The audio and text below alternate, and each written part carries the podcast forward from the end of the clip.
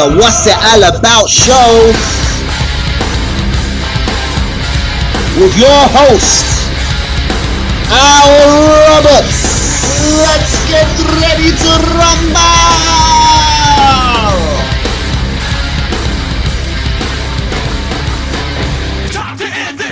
How's everyone doing? Welcome to What's It All About on the Late Show with me, Al Roberts. Another week, another show. Um, hope everyone's keeping okay. Hope you're all well. Yeah, um, big show this week. Loads of stuff to talk about. Um, yeah, we're going to talk about all sorts this week. We're going to talk about this weekend's, on the whole of things, bit of a lackluster UFC card, but the main event made up for it all, in my opinion. I'm going to talk a lot about Robert Whitaker and his absolute, quite frankly, domination of Kelvin Gastelum. Great fight. It was. Don't get me wrong. Great back and forth fight. But overall, Robert Whitaker just putting on one of the best performances of his career. We're going to talk about another couple of highlights from that card as well. Um, we're also going to talk about the Bellator Light Heavyweight Grand Prix, which is underway. Uh, we've had three of the four opening fights of that tournament. Going to talk a bit about that. Uh, UFC 262 next weekend is a fucking massive card. It's huge. It's one of the best cards of the year so far, um, on paper, anyways. Can't wait to talk about that. And we have got another triple hitter on this week in MMA history. We've got UFC 52 from April 16, 2005, which was the um, the second of three fights of Chuck Liddell and Randy Couture for the light heavyweight title. Um, very historic, a very epic fight. We've got UFC 70, Nations Collide. UFC 83, April 19th, 2008. Very much looking forward to talking about these three historical events and everything else on this show. Can't wait to get into it. I honestly can't. Great show this week. Loads of great stuff to talk about. But yeah, um, yeah, massive shout out to JMA Radio as always. If you just listen to this for the first time on the radio, uh, please feel free to listen to this show on Spotify, iTunes, Pocket Casts. It's out there in various different forms of uh, media. Please go have a listen. Um, I'm also on Instagram, Facebook. I'm not really using my Facebook account because what I find is unless you're paying for boost, Facebook pretty much don't show you fucking posts to anyone. So yeah, fuck off Facebook. Fuck you. Easy as. Uh, but yeah, follow me on Instagram. I try and post a couple of things a week here and there. Um, I tend to do a lot of sort of the scheduling of the show and stuff like that. But yeah, um, also as always, massive shout out to Timmy's Bar and Kitchen. I almost forgot. Big shout out to them lot. Um, the sponsor of the radio station we're on. Please, if you're in the Carlisle area, go find go find them. Enjoy some of that fine food, man. It's all vegan cuisine. It's it's amazing. I promise you. But yeah, let's just dive into it, man. Uh, this weekend's UFC card was, as always, I think we get spoilt for a good couple of weeks of just fantastic cards, crazy fights, crazy finishes. Then every so often you hit a bit of a stump, and that was this weekend's card. Um, yeah, it is what it is. Um, a lot of decisions. There was like maybe two finishes on the entire card. Some of the fight, you know what? Some of the fights were all right. Um, but on the whole of things, I wasn't blown away by this card. I wasn't blown away by many performances, to be honest. But look, it is what it is. Nothing against it. Um, the main thing I want to talk about is pretty much it's a very simple subject, man, and it is when we get when we're getting Robert Whitaker versus Israel Adesanya two. That is the only that is the big take from this weekend. This is the big conversation I think everyone needs to be having. Yeah, that's it. Full stop. Um, Robert Whitaker put on just a clinic, man. People, you know what? I, I, I think everyone. You know what? No, I was going to say I think everyone forgets how good Ro- Robert Whitaker is. I take that back. I think it's people who don't have a fucking clue don't realise how good Robert Whitaker is. This guy is 11 and 1 at middleweight. Started his UFC career at a welterweight, lost a couple of fights. Um, I believe a knockout to Stephen Thompson, no shame there. And I think he just got ground out by Court McGee over a three round period. So he moved up to middleweight. Since going up to middleweight, the guy has fucking decimated pretty much everyone but Israel Adesanya. He really has. He's run through some unbelievably great fighters. Unbelievably great fighters. Um, but yeah, this weekend, I mean, the big thing, you know what? That that um left jab, right cross, right high kick combination he uses, it is fucking a thing of beauty. It really is. This is the same technique he pretty much knocked out Derek Brunson with, Jacare with, and he's landed on pretty much every one of his opponents. But he he seemed to have that zeroed in in this fight. What I will say is Kelvin Gastelum has an absolute jaw of iron. Like the shots this guy took in this fight were unreal. They really were. Like Whitaker teed off on him um, from start to finish. Just looked so good. Um, listening to Dominick Cruz's um, commentary, I'm not the biggest fan of Dominick Cruz as a commentator. I find him an irritating little prick. But on the whole of things, he had it bang on in the sense of I agree with this after sort of looking over the fight and Whitaker sets everything up with something. Nothing's thrown on a whim. Everything is combinations. Everything is setups, and you know what I mean. It was beautiful work with, just in the sense of as soon as Kelvin even stayed still a little bit, there was a leg kick there, there was a teep there. Everything followed something. There wasn't just a, you know, throwing power shots for the sake of it. Everything flowed. Um, also, Rob, Rob Whitaker showing off that he has the, the most underrated wrestling in that division. This is a guy who did 10 rounds with Joe Romero and got back up to his feet pretty much every time and pretty much had a damn good go wrestling back and forth with Yoel Romero. Um, he did he did really well getting Gastelum down a good couple of times and controlled him there from sort of half guard. Brilliant work. Just great fight, man. You know what? Kelvin Gastelum's a dog, man. Like, I'm a big fan of Gastelum. Really big fucking fan. Like, I think the guy's got some of the best boxing at middleweight he's got an absolutely amazing. He's a southpaw, but he uses amazing sort of like almost like a lazy check hook into that absolute cannon of a left hand. And it wasn't like he didn't land it on Whitaker, man. Like at the end of the fight, Whitaker was busted up. He really was. Um, but yeah, on the whole of things, cutting right to the point. Whitaker versus Adesanya two. Uh, bold statement or not, I think I genuinely think Whitaker beats Adesanya in that rematch, man. I just think I don't think he's going to make those same errors he did in the first one, the first fight. Personally, in the first fight, I watching that at the time, I would I actually didn't think it was a bad game plan of what he was using. That whole dive in, hit hard, get out. The only problem is you can't do that with Adesanya. As soon as you dive in, commit to something, and don't get it, his counters are so fucking good, man. Like he will sleep you no problem. In this fight, I in the rematch, I genuinely think that Whitaker's got the combinations to to genuinely give Adesanya some serious threats in a lot of ways, in a in a great amount of ways. I also think the big element is the wrestling. I think uh, despite Jan Jan Blachowicz being a much bigger fighter than Adesanya was, m- much heavier, I should say. I think Whitaker's the same. I think Whitaker. I think Whitaker could go up to two oh five and you know do all right. Um, I think Whitaker's the bigger, stronger guy in that fight, and I think he can utilize that wrestling. If he can get um, a good body lock or underhooks, not so much about the shots and the double legs and the singles, but I think he could easily, if he can get get Adesanya, get the body lock, get an underhook, I think he takes him down, and I think he controls him pretty effortlessly on the ground. The other side to this is Adesanya's striking is next level. It, there's no two ways to describe it. Adesanya's striking is unbelievable. His counters, speed, combinations, head movement, everything is there. He's he's just above everyone else in that sense. But I think Whitaker still has that skill set to beat him. Bold statement, a lot of people might say, but Robert Whitaker, since losing to Adesanya, has went through Darren Till, Jared Cannonier, and Kelvin Gastelum on the belt and looked better and better and better in each one of those fights. Till was probably the one who gave him the hardest go of it. Cannonier, I think he just outdid Cannonier, just out outstruck him and looked far better. Broke Cannonier's arm in that fight pretty much. And I think in this fight, it just showed that um, as good a Kelvin, as good a boxer as Kelvin Gastelum is, and he is a fucking great boxer.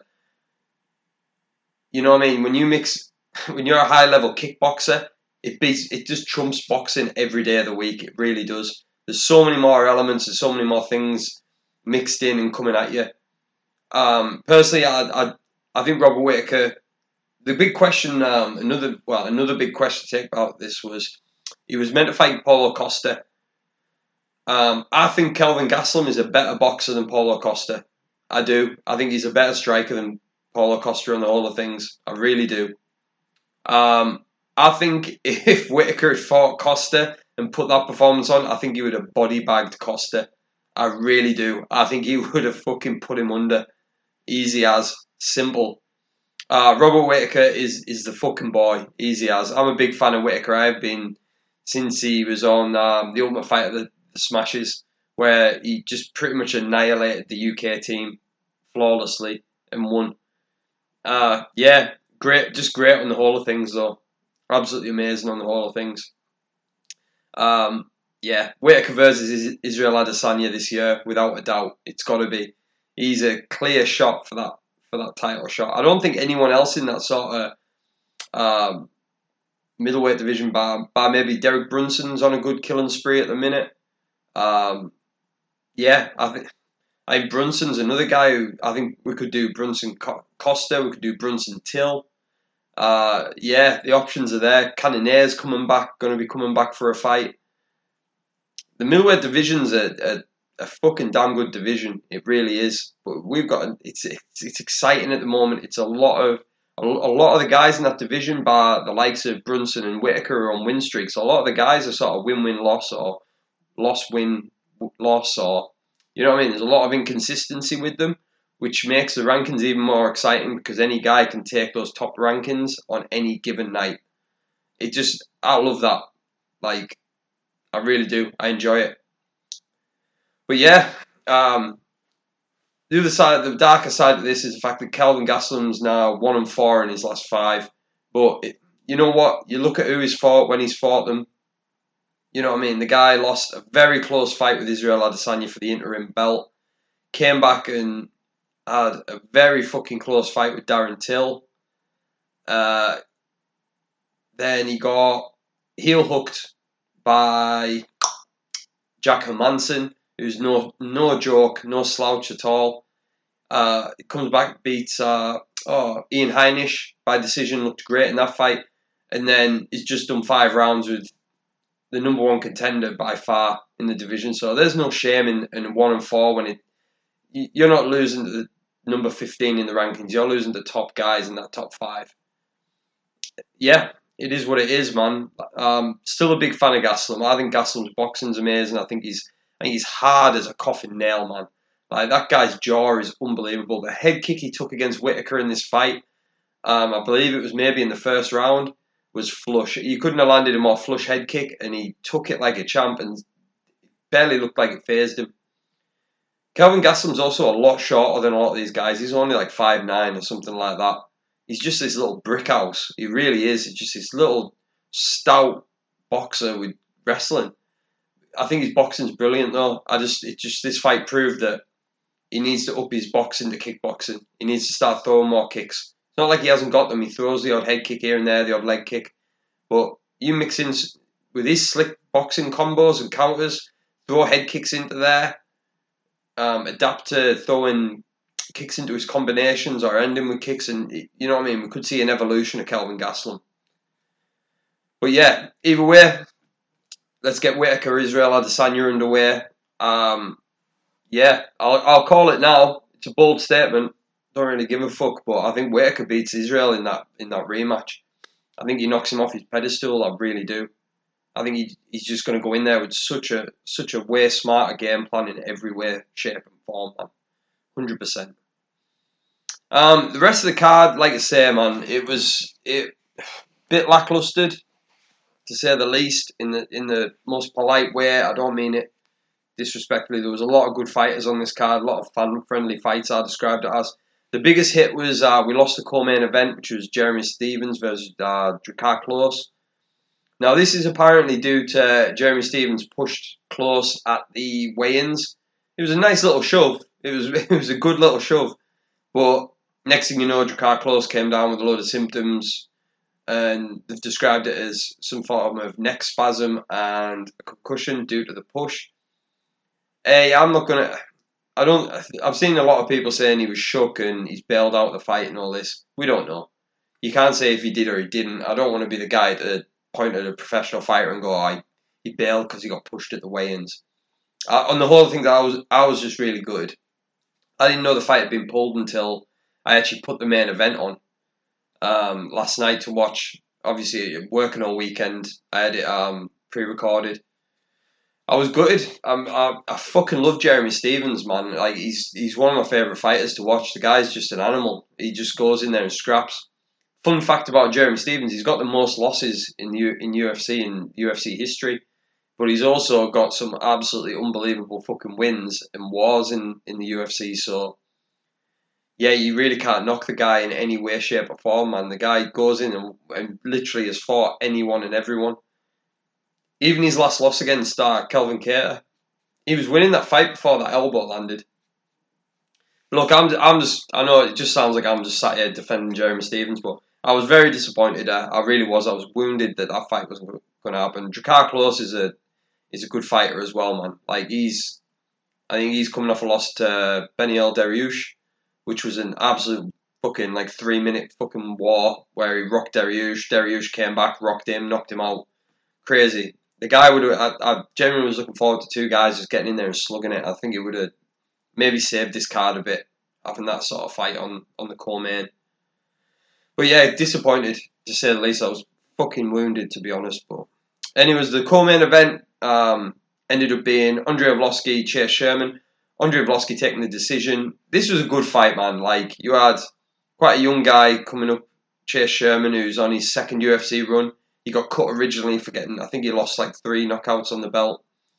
Um, got severely dealt with by Walt Harris in one fight, which was a bit of a vicious knockout.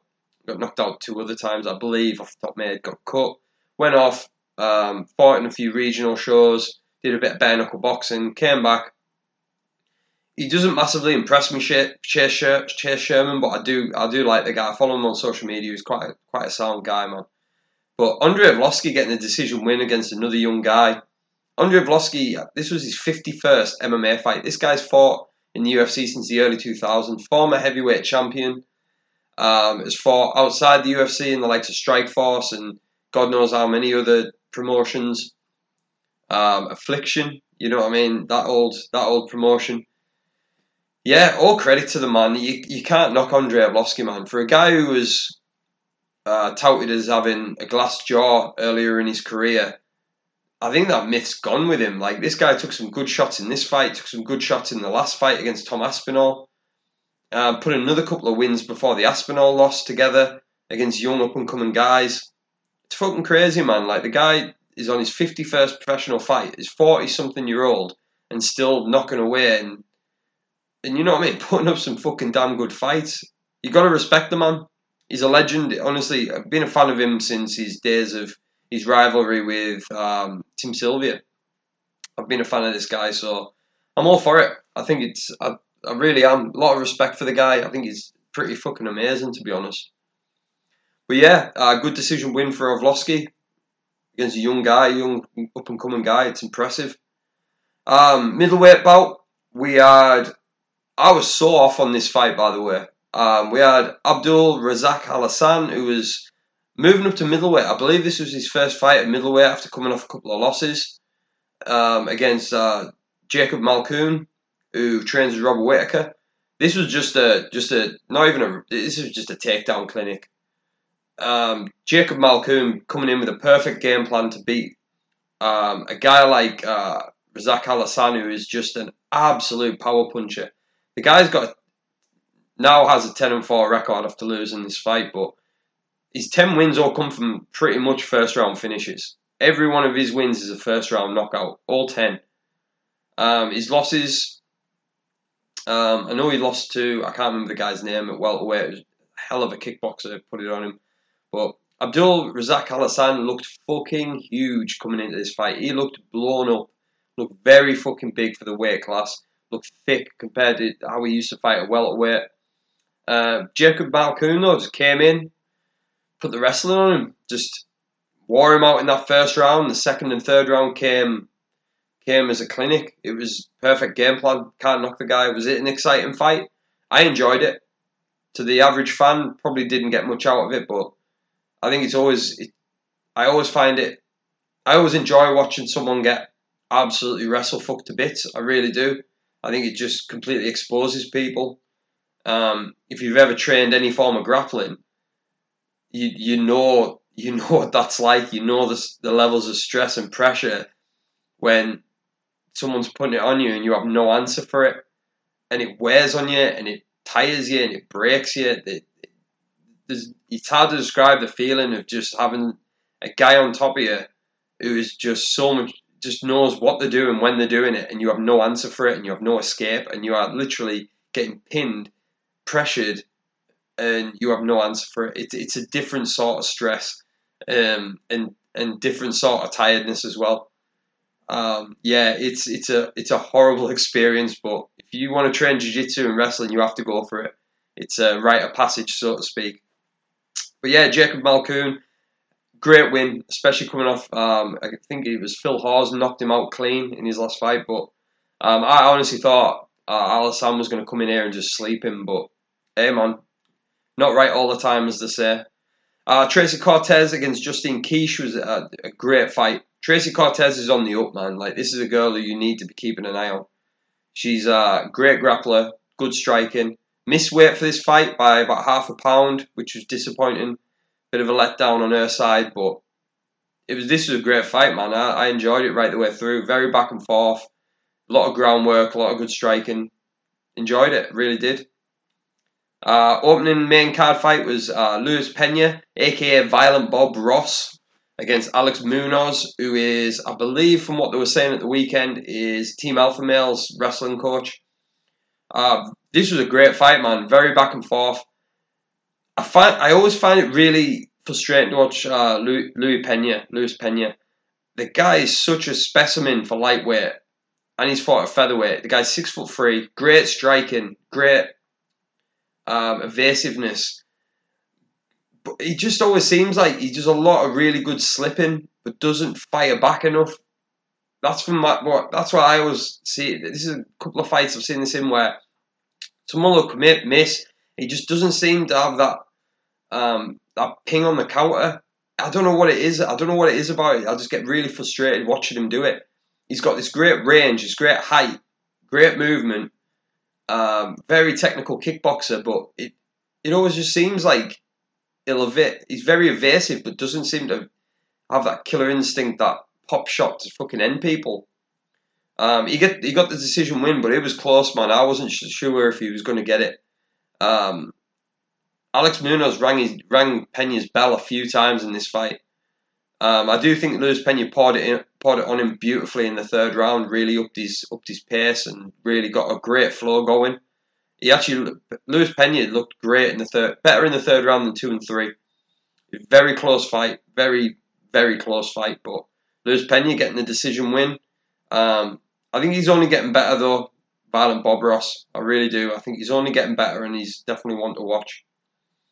Um, Alexander on the prelim Alexander Romanov, who's a fucking gigantic man.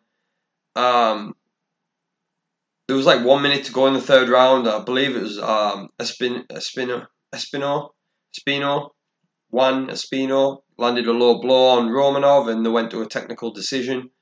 Uh, Romanov getting the getting the decision. Not the most exciting fight. It was pretty much just Romanov wrestle fucking the shit out of Espin, Espino.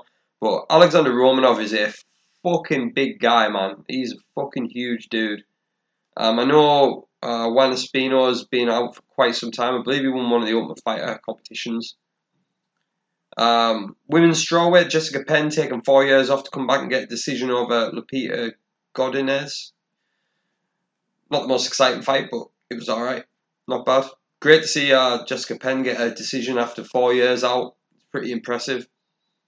Um, Gerald Meerschaert getting a bit of redemption. First round submission two minutes ago, two minutes into the first round against um, uh, Bartosz Fabinski um, after his uh, Gerald Meerschaert pulling it back after his 17 second knockout loss to Hamzat Chimaev a few months ago. It was good to see him get a win back in there. Great guillotine, by the way.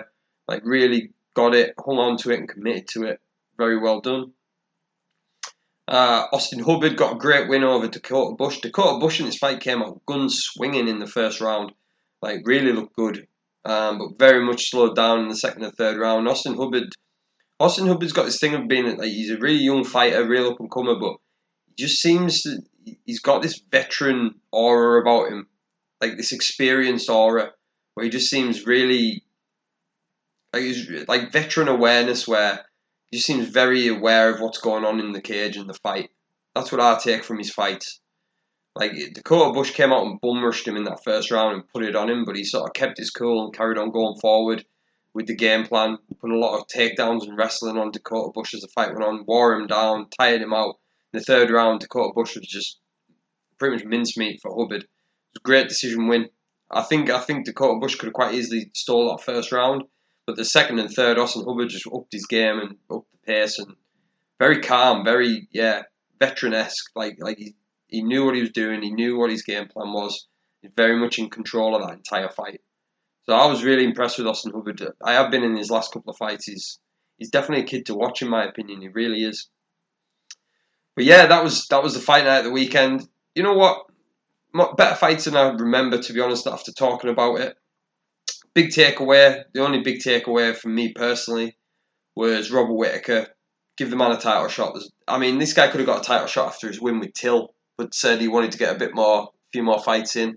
So you've got to respect that.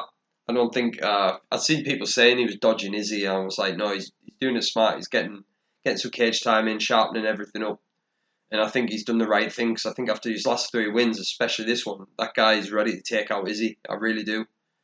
That was my big takeaway from this weekend from the UFC. Um, not a bad card. I, I, shouldn't have been so judgmental, but not a great card. Like I, I did enjoy the uh, Luis Pena Alex Munoz fight. I thought it was sick. Um, I also really enjoyed uh, Jeremy Meerschaert's guillotine. I thought it was mint as well. And Austin Hubbard just, yeah, really put it together. He really, really seems to be this real, well-rounded, um, great fight IQ. There we go. That's what I was trying to say. So the next thing I want to talk about is Bellator have caught my attention again this year. Um, I used to watch a lot of Bellator, and I've sort of fell off with it the last year. They haven't. All credit to them. They haven't had the same um, star power or stopping power as uh, UFC have this year. UFC have been a fucking machine knocking out events this year. They didn't give a fuck about the pandemic. They did it either way. Bellator did a, quite a few that were really good. Don't get me wrong. I haven't talked about them enough on here. I'll be honest. I'm, I'm going to make the effort, but when they announced this heavyweight, light heavyweight, sorry, this light heavyweight Grand Prix, they had my attention off the bat. Um, we're now three fights deep into the uh, opening rounds, um, and we're now going into the semi-finals, and I'm I'm excited as fuck for this, man. I really am. Um, so we've had this weekend we saw a double hitter of we had um, Vadim Nemkov, who's the Bellator light heavyweight champion, defeating Phil Davis not the most exciting fight, but Nemkov's good, man. Like people don't understand. This guy destroyed Ryan Bader in, in his title fight, which was a massive upset. I talked about this on the show. It, I thought Bader was going to wipe the floor with the fucker. Um, we also saw Corey Anderson uh, absolutely smush. Um, I can't pronounce the guy's first name, but yeah, Yagish, Yagish Muradov. Um, Anderson obviously was fighting UFC for quite a while and then jumped ship to Bellator. He smushed the guy, man. Like it was just all out wrestling, ground and pound, absolutely destroyed him. Um, yeah, uh, Ryan Bader, uh, I believe like the other week, last week or so, um, beat Lyoto Machida in a rematch, which was pretty much vintage Machida coming out, really put it on Bader in the first round, and then Bader's took over the rest of the fight and just dominated him. Uh, so we're getting Corey Anderson against Ryan Bader. That's coming up next. I don't know when. They haven't announced a date. And you're going to have uh, the champion Vadim Nemkov. He's going to face the winner of Anthony Johnson and Yoel Romero. That is a fucking banger of a fight. It's fucking insane. You got Yoel Romero and Anthony Johnson, who are former UFC title contenders, like uh, 205 and middleweight. Both uh, Yoel Romero going up to 205 to face Johnson, who's coming back after quite an absence. Both guys hit like trucks. Anthony Johnson hits people and they fucking don't fucking move. Like he knocks people the fuck out. This is a guy who's fought everything from welterweight, middleweight, 205, heavyweight, back to 205. This is a crazy fight. It's a crazy move by Bellator to take probably the two, maybe the two biggest names in this whole tournament and put them to get put them against each other in the uh, quarterfinals. I think it's a fucking bold move, man. But either one of them who beats the other completely catapults them up. It really does in star power, in uh, authenticity, etc. So yeah, winner of Anthony Johnson and Yoel Romero take on Vadim Nemkov, um, and then winner of that takes on the winner of Ryan Bader Corey Anderson. Um, if I had to guess, I think oh, I don't know. I can't really make a prediction on the Johnson Romero fight. I really can't. I'm really unsure of it. Um, I think Bader beats Corey Anderson, no problem. I really do. I think Bader's got the wrestling pedigree to probably inflict wrestling more on Anderson than he will on him. And I think Bader's striking's far, far, far better than Anderson. Far better. So yeah, but I'm I'm excited, man. It's been um, yeah, it's been a it's been a little banger. It really has. Um, it's I'm excited for it. It's it, it it's simple, man. Like you Bellator have got my fucking attention again. Um, I'm always a big fan of Bellator in the sense of there's a lot of fighters over there who I'm a big fan of. Uh, Douglas Lima is one of them. I've I've been a big fan of Douglas Lima for years. Gegard Mousasi, I've been a massive fan of Mousasi since his days of fighting in Strikeforce and Dream. Always had a lot of time for him. Um, yeah, another one from this weekend. You have Bellator 257. The big takeaway for me was uh, Paul Daley uh, knocking out Sabah Homasi. Uh, great, great to see uh, Paul Daley getting a knockout, especially him talking about how he's probably coming to the end of his career as well. Uh, big fan of Paul Semtex Daley. The guy's a the guy's a beast. Honestly, the guy's an absolute beast. It's it's I can't say any more than that.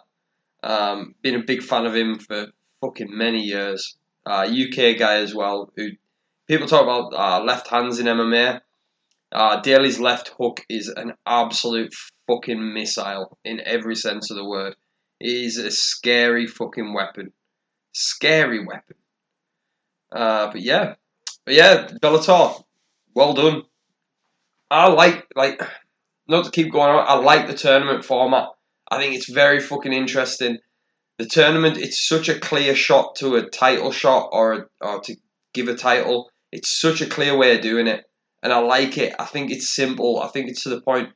The UFC say they don't want to do it. Well, Dana White says he doesn't like tournaments, and I think it is good to keep the UFC structure with the rankings, even though the rankings are a joke most of the time. I think it is good to keep the rankings in one organisation and Bellator keeping the tournament as their sort of protocol in their organisation. I do like that. It gives a big difference between the organisations.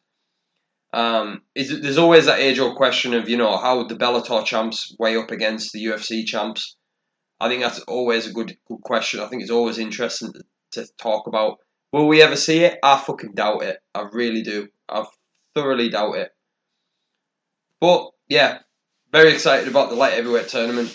Um, one more quarterfinals, then we're on to the semis, and then the finals. So by the end of this year, probably I reckon probably maybe by yeah, October. Well, I think October we'll probably get the final, which I, I think it's going to be Ryan Bader.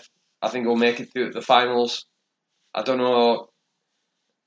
Nemkov, Nemkov's got one of two fucking absolute destroyers heading for him. So, yeah, But don't get me wrong, Nemkov's fucking underrated, man. That guy, that guy's a beast. I think this is going to be, um, this could be the big subject of today coming up next, and that is UFC 261 that is happening next weekend on the 25th of April, and this is an absolute banger of a main card, an absolute banger. Triple title bouts, um, you a middleweight veterans clash, and a light heavyweight upcomer versus a light heavyweight former title contender. It, this whole main card is it's five fights and five fucking mental ones. Yeah, I, where to start? In the main event, we've got a rematch between Kamaru Usman and Jorge Masvidal, which everyone's talking about at the moment. It's a massive topic of conversation.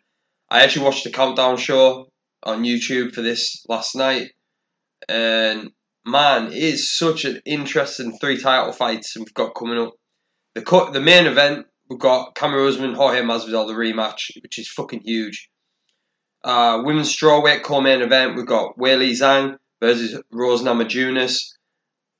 Weili Zhang, the reigning strawweight champion, against Rose Namajunas, who's the former strawweight champion. We've got flyweight. We've got Valentina Shevchenko, who's just killing every girl in that division at the moment. Fighting Jessica Andrade, who is the former strawweight women's champion. Those three title fights are fucking quality, high quality MMA fights. We've got a middleweight fight between two veterans, which is another rematch of Uriah Hall versus Chris Weidman. Very interesting fight to talk about today. And then the opener is light heavyweight clash between Anthony Smith, former UFC title contender, against up and coming killer Jimmy Crute. Um, let's start with the main event, man. Like Usman Masvidal, the first fight. Masvidal takes the fight on what six days' notice, cuts twenty pounds, goes in there, does five rounds with Usman. Basically, just gets cage clinched and worked. Just worked on. That was about it. Landed some good shots in the fight. Did really good defensively. Got beaten up against the cage, basically. Standard Kamaru Usman. Um, yeah. How does the rematch go? That's the question. Jorge Masvidal with a full camp, with a, a better weight cut. He's already been in there and pretty much had the worst of Usman. He's had the worst scenario. Short notice fight, shit weight cut. Thrown in, thrown in with the best welterweight in the world. You know what I mean? This fight, oh, it's a hard one, man, because you go, is Masvidal going to come in and just fucking, are we going to see another, another, you know, redemption of Masvidal?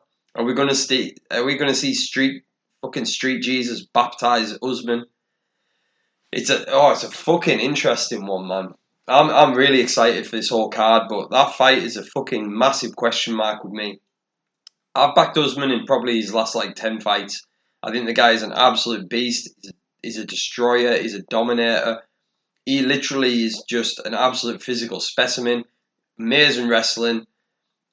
The striking is there as well. Like the way he decimated Gilbert Burns in their last fight.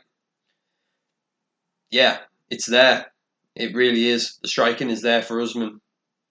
Jorge Masvidal's boxing though, slash kickboxing. His boxing, he's, he's his evasiveness, his fucking counters, his tenacity on the feet is matched second to none.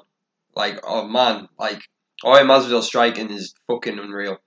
And it's not just like, well, you know, you know, knocked out Darren Till, flying knee Ben Askren into the shadow realm, and took apart Nate Diaz. It's not about that. You watch his previous fights, watch his countering, watch his evasiveness, Go watch a few breakdown videos on YouTube of Jorge Masvidal's boxing. It is fucking unreal. Um, I think there's really I, I can't remember. Might be Brandon Dorman. I, I can't remember which um, which YouTube channel it is. Did a great breakdown of him versus Jake Ellenberger. And there are shots that Masvidal lands in that fight that you, if you watch the actual fight, you don't even see him land. You don't even see like how just how slick his fucking defense is, and how good his counters, especially his body shots and his hooks, are fucking unreal. Um, Masvidal's legit, man. It's the same. Yeah, watch his knockout with Donald Cerrone. Same again. The counter, just the counter striking in that fight was, was fucking amazing. Yeah, man. Like, I don't know. Like, I've. uh, if you said put the house on it, I'd go with Usman.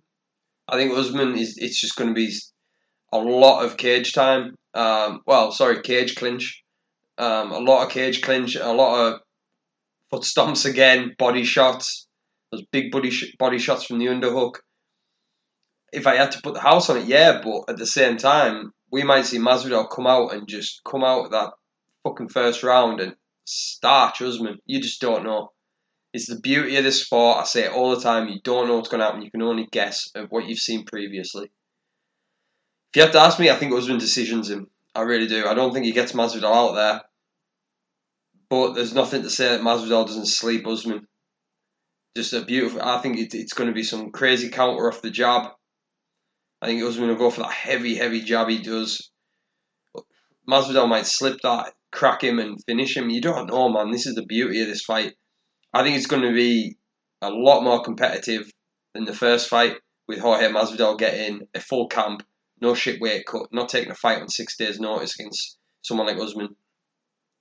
Man, we just don't know. We honestly don't. It's insane. It really is. I'm very excited for this main event. Um, yeah. Oh, you just don't know. Yeah. Anyways, uh, co-main event. Weili Zhang versus Rose Namajunas. Weili Zhang's a beast. She is a beast. Um, her destruction of Jessica Andrade to take the title, her absolute one of the greatest fights of all time against uh, Joanna Jędrzejczyk. Um, fuck, like the woman, the woman's a beast, man. Rose Namajunas though on her right there is flawless. Like she is an unbelievably technical kickboxer. Great jiu-jitsu as well. My my take from this, the only thing that I keep thinking about this fight is Rose Namajunas has a bad habit of getting tagged. Weili Zhang hits like a fucking truck for a 115 pound chick. Like she throws bombs. Like she fucked Joanna Jędrzejczyk's fucking head up. Like she hit her that hard in the forehead, she swelled her fucking. She gave her a hematoma in in like her whole head was a hematoma. Um, I think Namajunas, if she plays this fight smart, takes this fight. I genuinely do. It's just whether or not. Yeah, it's it's. Rose Namajunas coming off a rematch against Jessica Andrade, avenged that loss, but in those later round, she took some heavy shots and uh, and you could see it visibly on her face. She took some heavy shots. Weili Zhang, I think, hits harder than Jessica Andrade. I also think she's a lot more technical with it as well. Um, I think if Rose Namajunas can keep the fight smart, keep it technical, keep it at distance, I think she picks Weili Zhang apart. But if Weili Zhang draws her into a firefight, I think it could be a bad night for Rose Namajunas. That's my take on it, but that's a great fight. It honestly is so interesting. Big fan of Rose Namajunas, I really am. Very much enjoy watching her fight. I think her kickboxing is fucking so technical and so clean and crisp. It's it's a it's nice to watch. It really is. It's nice to see a, a flow with it. It's amazing. Women's flyweight title bout. We've got Valentina Shevchenko, who is just murdering women in this division. She's a women's flyweight champion.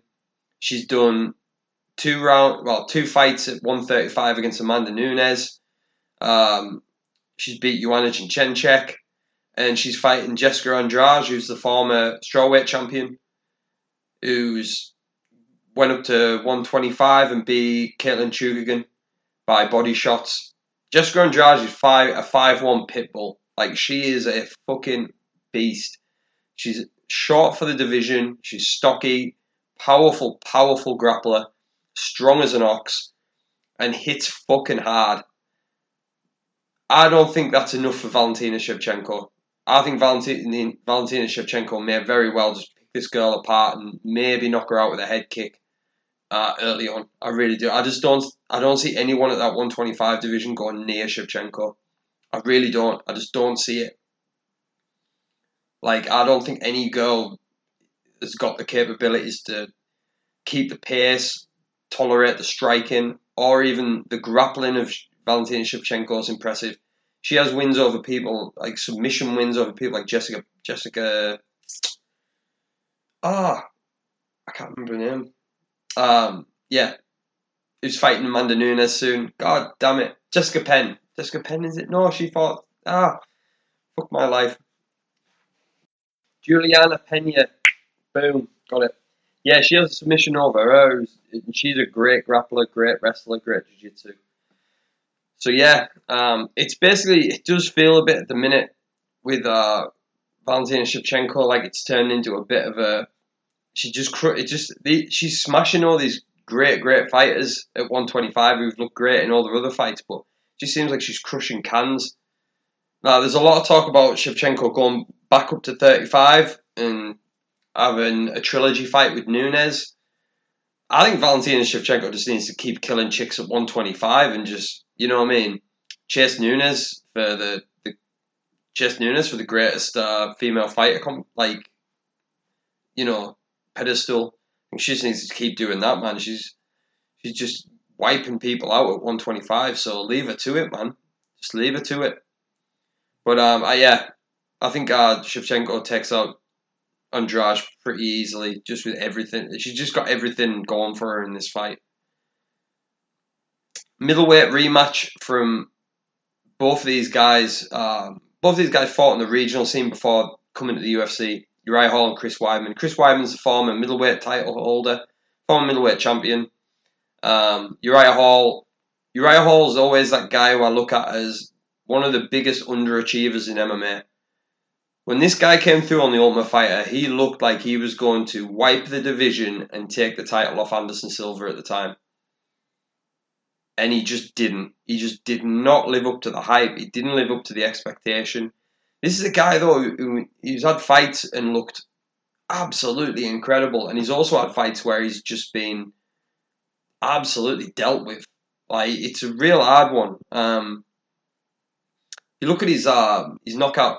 For example, he, he goes and beats Gegard Mousasi, who at the time was just running through the middleweight division pretty much. He was pretty much seen as like a guy who's going to run through that division. Uh, hits your uh, hits uh, Gegard Mousasi with a spinning back kick to the face, then a flying knee, and finishes him with strikes. And everyone was like, "That's Uriah Hall. That's the Uriah Hall that we all fucking expected." Then later down the line, rematches Mousasi, and Mousasi beats the fucking daylights out of him. Uriah Hall's just one of them guys. His striking's so good and all that, but he just has fights where he just looks so underwhelming and then he can have a performance like that against Mousasi back in the day, where he just looks like the best middleweight in the world. It's insane. Underachiever. That's all I can describe him as. I just see him as a massive underachiever. Um, I think everyone in the U- the um, MMA community just expected this guy to be like the coming of fucking Christ. You know what I mean? You watched him on the Ultimate Fighter, and you seen the finishes he had in the Ultimate Fighter. You seen how good he looked, how much how much better he looked than everyone standing, and it showed in the fights. Then he, he fought Kelvin Gastelum in the in the finale, and that was like a bit of a red light where he just couldn't pull the trigger, and he got outworked by Gastelum and beat. It, that is what it is. Don't get me wrong. Uh, Chris Weidman, former UFC champion, um, went on a killing spree, knocks out Anderson Silva, beats Anderson Silva via checking a leg kick and Anderson breaking his leg. Then goes on to um, beat uh, Lyoto Machida in a great fight, and then decimates Vitor Belfort. Then goes on this losing spree of Luke Rockhold beats him for the title, beats the piss out of him on the ground. He then loses to Yoel Romero by flying knee. Then loses to Gegard Mousasi. Then I think he beats beats Gastelum um, yeah, it's a hard one with Chris Weidman. Chris Weidman's just a guy who just went on the decline out of nowhere. I think he just got sort of, yeah, he just got. Don't get me wrong, you lose to. At the time, he lost to Rockhold, Romero, and Mousasi, which are probably they were probably at that time the three best middleweights in the world. No shame there. Comes back, beats Kelvin Gastelum in a great fight, great great fight, and then you know he's tried going up to two hundred oh five got absolutely dealt with there by fucking Dominick Reyes knocked the fuck out of him. Um, yeah, came back recently. Uh, got a big win at middleweight, decision win. Yeah, I don't know, man. It's it's one of them where I think this is a perfect fight for the perfect time. I really do. Uriah Hall's coming off a his last win against Anderson Silva, where he basically sent Anderson Silva on his way from the UFC. Yeah, I don't know. This I, I think Wyman Weidman just needs to utilize his wrestling in this fight. He just needs to wrestle fuck the shit out of Uriah Hall and go from there. That's the only re- way I can see him. It's the clearest way to victory, in my opinion.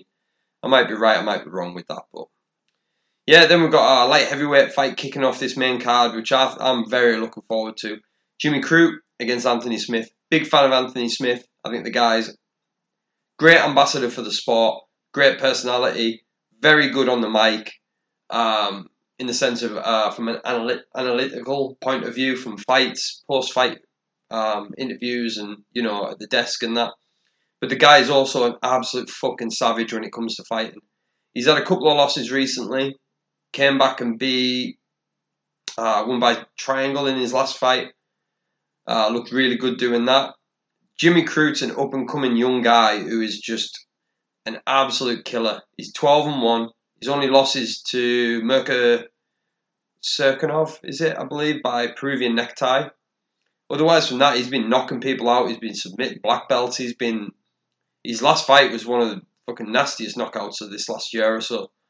Anthony Smith, Jimmy Crute, that that's a pick 'em fight. If Anthony Smith turns up and he's ready to go, I think uh, Smith takes his fight. But Crute throws bombs. He's got a great fucking jiu-jitsu game. Very interesting, man. Very interesting fight to take from that. Um, then you got the prelims. Alex Oliveira versus Randy Brown could be a pick 'em fight. That's just going to be. I think that could be just a crazy war, man. Dwight Grant versus Stefan Sekulić. Karl Roberson versus Brendan Allen. And Pat Sabatini versus Tristan Connelly. I love Tristan Connelly. This is a guy. This is a guy who literally fought at 170 on short notice against Michel Pereira and won. Like, it's fucking crazy, man. It, like that guy was one of my favorite stories from the other year. And I always said when he was fighting that 170, I was like, that guy's a fucking featherweight, man. He's he is not a fucking welterweight. He was he, he was dwarfed in comparison, and he weathered the early storm. Let Michel Pereira punch himself and backflip himself out, exhaust himself, and then just took it to him and just ground him out. I can't wait to see Tristan Connelly fight. I really can't wait especially at two weight classes below of what he did fight at in his debut. I think it's amazing. It's going to be amazing to see. It really is. Very much looking forward to that. Very much looking forward to it. But yeah, UFC 261, man. Next weekend is going to be a banger. I can't wait to talk about it next week.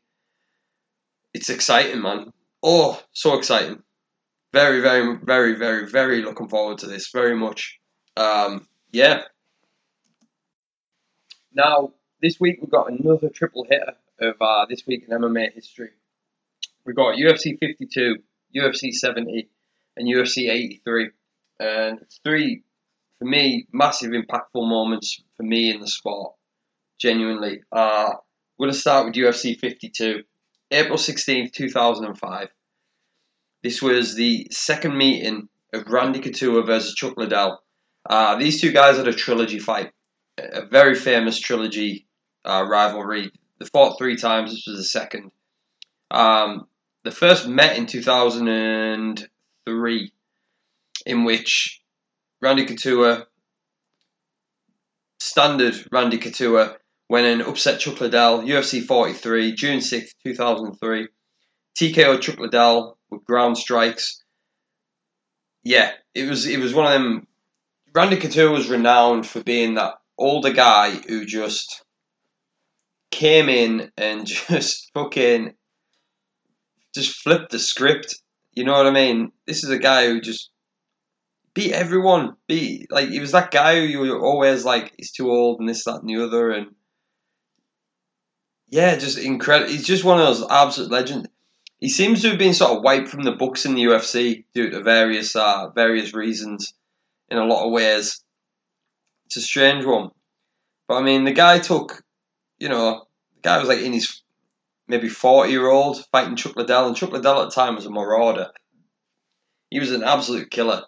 he was just wiping people out, just walking through people, and he, then next thing you know, he runs into runs into Randy Couture. Randy Couture is basically pressures him with boxing, takes him down, and beats the shit out of him. Um, yeah, gets a TKO win. Uh, a couple of years later, they finally get the rematch, and it's for the it's for the light heavyweight championship. Uh, yeah, it's crazy. It's one of the, one of those fights that always stays in history, man. Chuck Liddell knocks out Randy Couture, gets the belt, or keeps the belt, I should say. No, gets the belt. Yeah, wins the belt off of um, Couture. Yeah, Ch- Chuck Liddell. I can't say enough good things about Chuck Liddell back in the day, man. The guy was just a destroyer, absolute destroyer. Did he go on a decline in the last bit of his career? Yeah, of course he did. He, and that's just a simple thing of his jaw went. Like the guy still had the same style of that marching forward, looping left hook, heavy overhand, heavy right hand. His kicks were good. Yeah, it's it's an epic moment though. It was finally the time that Chuck Liddell finally got that title. I mean, building up to this fight, um, yeah, I mean, before uh, Chuck, before Chuck Liddell went out to Pride and tried competing over there, he went into the Pride tournament, knocked out Alistair Overeem in the first round, and then went on to get beat by Quinton Jackson. Comes back, KO's Tito Ortiz, KO's Vernon White, and then KO's Randy Couture for the championship. He then went on to beat Jeremy Horn, Randy Couture again, Renato Sobral, Tito Ortiz again. Then ran into the likes of Quinton Jackson, lost the title there. Chuck Liddell was one of those guys who was just he was one of like the first big faces of the UFC. You know what I mean? He had that mohawk, head tattoo, and just he was one. Of, he was one of those first designers of that sprawl and brawl. He wasn't using wrestling to take people down and pin them. He was using wrestling to stop people taking him down, and then just banging them the fuck out. Um, yeah, it was just it's one of those real epic moments for me. Like I I love this fight. Um, even the rest of the card was full of uh, legends of the sport. Like you had uh, Renato Sobral versus uh, Travis Wolf by submission. We had Matt Hughes, another epic. This is another absolutely epic fight as well. Uh, Matt Hughes versus Frank Trigg, one of the greatest fights of all time. Um, yeah, I totally forgot this was on the card as well. Uh, we had Matt Lindland versus uh, Travis Lutter. There we had uh. Pierre versus Jason Miller. Very young St. Pierre on his up and comer. Uh, Ivan Salaverry beating Joe Riggs. Joe Doerksen beating Patrick Cote. And Mike Van Arsdale beating John Marsh. But yeah, man, crazy card. Like, just full of submissions and one knockout. But yeah, man, I, like Chuck Liddell though. Chuck Liddell was just that guy, man. Like everyone loved watching him fight. Um, it was one of the hardest things watching Uf- watching UFC at the time was watching his decline, watching him. Yeah, just watching that jaw go. Basically, like, I mean, after this fight, um, like I said, after this fight, Chuck Liddell will still go on to have a, a great career. Um, he'd knock out, like I said, he'd knock out Randy Couture.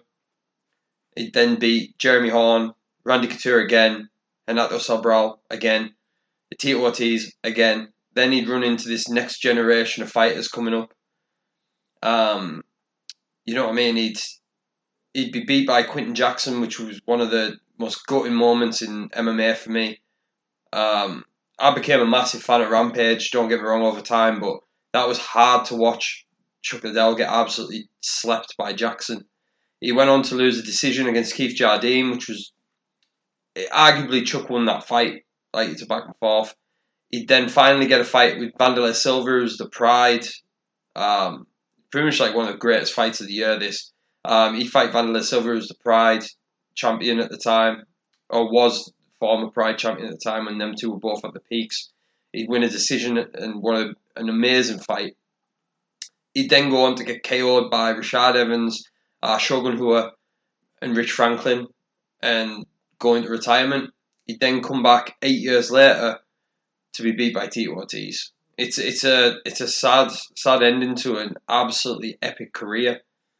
Um, I still thoroughly enjoy whacking on a load of fucking um, whacking on a load of Chuck Liddell fights and enjoying watching him fight back in the day. I fucking loved watching him fight. It's just a it's a shame, but nothing taken away from this epic moment when he knocked out Randy Couture in the rematch. Finally got the belt. Finally became that guy. Finally got what he deserved, man. Um, after this fight, Randy Couture, like I say, it's a weird one. Randy Couture has been basically wiped from the history books in a lot of ways because um, of his disputes with the UFC and that. But Randy Couture, after after losing the 205 belt, will go up to heavyweight beat Tim Sylvia for the heavyweight title, defend it against Gabriel Gonzaga. He'd then run into Brock Lesnar, who had probably about 50 odd pounds on him, who'd lose there. He'd then go on to lose an absolute hell of a fight, one of the best fights of the year back in 2009 against um, Big Nog.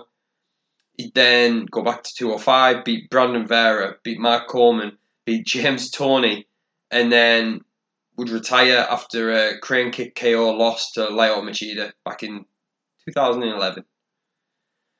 So yeah, crazy man. It's a it's a crazy. Like I think Randy Couture went out the right way. Um, yeah, he definitely went out the right way. He lost to a former champion and up and young killer in Lyoto Machida at the time. Had some great matches against, you know, likes of veterans like Mark Coleman, Vera, Big Nog, Gonzaga, Tim Sylvia. But even before that, he's got wins over Vitor Belfort, Tito Ortiz, Chuck Liddell, Pedro Rizzo twice, um, Kevin Randleman, Jeremy Horn, uh, Maurice Smith. It's insane. Absolutely insane. Um, yeah, man. Randy Couture and Chuck Liddell, I'll end it on this, are absolute legends to the end. They really are. I think Liddell gets talked about a lot, and I think we need to celebrate what he did, not what he lost. And Couture needs talked about a lot fucking more, a lot, lot more. He really doesn't get the get the credit he deserves in this modern era. So yeah, that's my take on it. UFC 52, April 16, 2005, the two second fight in the trilogy of Chuck Liddell versus Randy Couture. Just sick. Absolutely awesome. Next one, next one on this week in MMA history, UFC 70. This is mainly the main thing I want to talk about. This is is just one fight off this card. The main event of this card was one of the most epic knockouts in MMA history. It was the night that Gabriel Gonzaga, a fairly unknown heavyweight grappler, Mirko Cro Cop, Mirko Cro Cop, Mirko Cro Cop was coming over to the UFC from Pride. He was this absolute fucking killer in Pride. And I mean fucking killer. He was on, you know, a fucking streak of head kick knockouts. It was pretty much the old saying when I believe, right kick cemetery, well, right kick hospital, left kick cemetery. That was the saying for him. That's how much of an absolute fucking murderer this guy was, man in every way, shape, and form. The guy was head kicking people into oblivion. Head kicking people with that high left head kick that was so quick and powerful. It was just sleeping people. It was scary to watch. I never really knew about Cro Cop that much because I wasn't banging to Pride. Pride at the time was sort of over there, over there, and I was banging to UFC. Um, I wish I'd watched more of it when I had the chance at the time. I wish I'd came up watching it. Um, but yeah, either way, so Cro comes to the UFC, you know, debuts against Eddie Sanchez, gets a TKO, goes on to fight uh, Gabriel Gonzaga, and I think it was one of those, the sort of, you know, threw Gonzaga in there, really good grappler, but otherwise, he was there to get head kicked by Cro Cop. And Gabriel Gonzaga just landed this head kick from hell, and Mirko Cop, Mirko Cro Cop, there no other way to describe it. I remember the first time I seen this knockout, it was just like, what the fuck? And this was in uh, April 21st, 2007. It's a it's one of those knockouts that still does the rounds to this day. It's still every so often you'll see a knockout highlight reel and that'll pop up right in the fucking middle of it. It's incredible. It's just this absolute head kick of death. And it was, it was, it, and then I believe Gonzaga went on to fight Randy Couture for the heavyweight title after this fight and got, got beat up in it. Got beat up in that fight. But yeah, man, it was fucking crazy. It's crazy to think about because I'd heard about Cro Cop. I knew what he was doing, and it was one of them where watching him come in, you were like, "Ah, fuck, this Cro Cop guy is legit. He's he's this absolutely feared kickboxer with just absolute death kicks." And watch Gabriel Gonzaga throw that head kick and just take Cro Cop out viciously. Yeah, man, what a what a fucking crazy one. Absolutely fucking insane, like insane. Um, also on that card, we had Andre who we talked about earlier, defeated Fabricio Werdum. We had a then up and coming Michael Bisping beating Elvis Elvis Sinosic by TKO. We had Lyoto Machida, um, I believe, just basically knee and ten shades of shit out of David Heath for three rounds. We had Cheick Kongo. He was fighting um, on that card. UK standout Terry Etim uh, defeating Matt Grice by guillotine. Junior Assunção at lightweight beating David Lee. Alessio Sakara beat KO head kick and punches. There's a lot of lot of good UK guys on that card, man. A lot of good UK guys. But that knockout was just like that head kick heard around the world. Like first round head kick knockout by Gonzaga against a guy who's renowned for head kick knockouting people. Insane, man. It is one of those insane fucking insane finishes that no one's seen it coming. No one expected it. The third and final event for this week in this week in MMA history. Um, it's crazy how we talked about the first fight of George St. Pierre and Matt Serra last week, and it was the anniversary of it. And strange enough, a week later, it's the anniversary of their rematch. Um, yeah, this was the redemption of George St. Pierre. He was getting a rematch against the only one of two guys to only ever beat him and this was the second time he was going to get a second go at getting it. Um, yeah, it was, it was crazy, man. It was uh, St. Pierre. He was already in, uh, interim champion, beat Matt Hughes, and he was going going for that title. And this was just the ultra version of GSP. He took Matt Serra down at will, beat him up at will, and finished him in the second round with knees to the body. It was a massacre. There's no two ways about it. Georges St. Pierre came into this fight in unbelievable condition, ready mentally, ready physically. Was the bigger guy and just decimated Matt Serra in every way. Just absolutely decimated.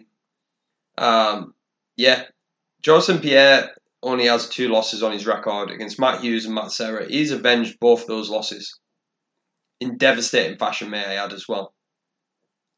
Um, yeah, I don't know what more you can say about that. Um, you know what I mean? George St. Pierre clambered, he just just starched his way through um, everyone on his way to this rematch.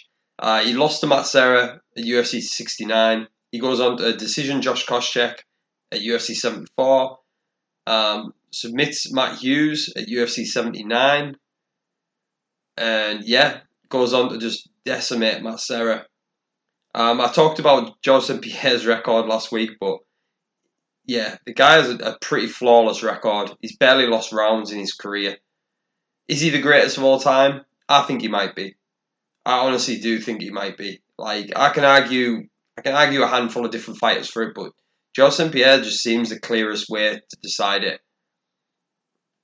Um, but yeah, decimated Matt Serra. Like there was no, it wasn't even competitive. It was outstruck him, took him down at will, pounded on him on the ground, and just finished him with knees to the body, vicious, vicious knees to the body.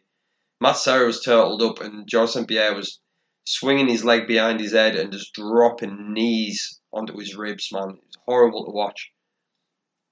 Um, also on that card, we had Rich Franklin just running through Travis Lutter. Travis Lutter coming off his loss for the middleweight title against Silva, I believe, in which he missed weight and submitted anyways. this is a weird one. This may, this is the worst fight in MMA history. Nate Quarry versus Caleb Starnes. Caleb Starnes didn't engage at all. It's one of the few times where I remember there being a 30-24 on the cards. Nate Quarry basically walked Caleb Starnes back, and Caleb Starnes just ran away the entire time. Literally just ran away. Yeah, insane. Like it's fucking ridiculous. Uh, we seen uh, Michael Bisping young Michael Bisping, I believe, debuting at middleweight against Charles McCarthy, winning by um, TKO via knees in the clinch, in which I think he's pretty sure he broke Charles McCarthy's arms with knees. He broke his arm with knees, I should say, from the clinch. We had Mac Danzig beating Mark Bocek by submission. Jason Day defeating Alan Belcher by TKO. Jason MacDonald defeating Joe Doerksen by elbows. We had Demian Maia getting one of it's one of my favourite finishes of all time against Ed Herman, where um, got a triangle, mounted him, put him out with a triangle, and finished with strikes at the same time. Amazing finish. Demian Maia up and coming at the time and just was submitting the fuck out of everyone. We had Rich Clementi decision in Sam Stout. We had Cain Velasquez, heavyweight legend and ex champion, making his UFC debut after like I think he'd had maybe two pro fights in one of them, maybe in Bodog and Strikeforce, and just destroyed Brad Morris without trying. And we had um, Jonathan Goulet beating um, Kuniyoshi Hironaka. But yeah, uh, three three pretty big events from um, this week in MMA history. All had massive connotations for me. Uh, yeah, three events that you should definitely go check out, um, especially the headliners. All very historic moments, all well worth a watch. Um, yeah, massive. All three had a massive impact on the sport at that time and throughout history. But yeah. Anyways, guys, I'm gonna end the show today. There. Um, I'm gonna end it on a high note as well. It's we're in the UK.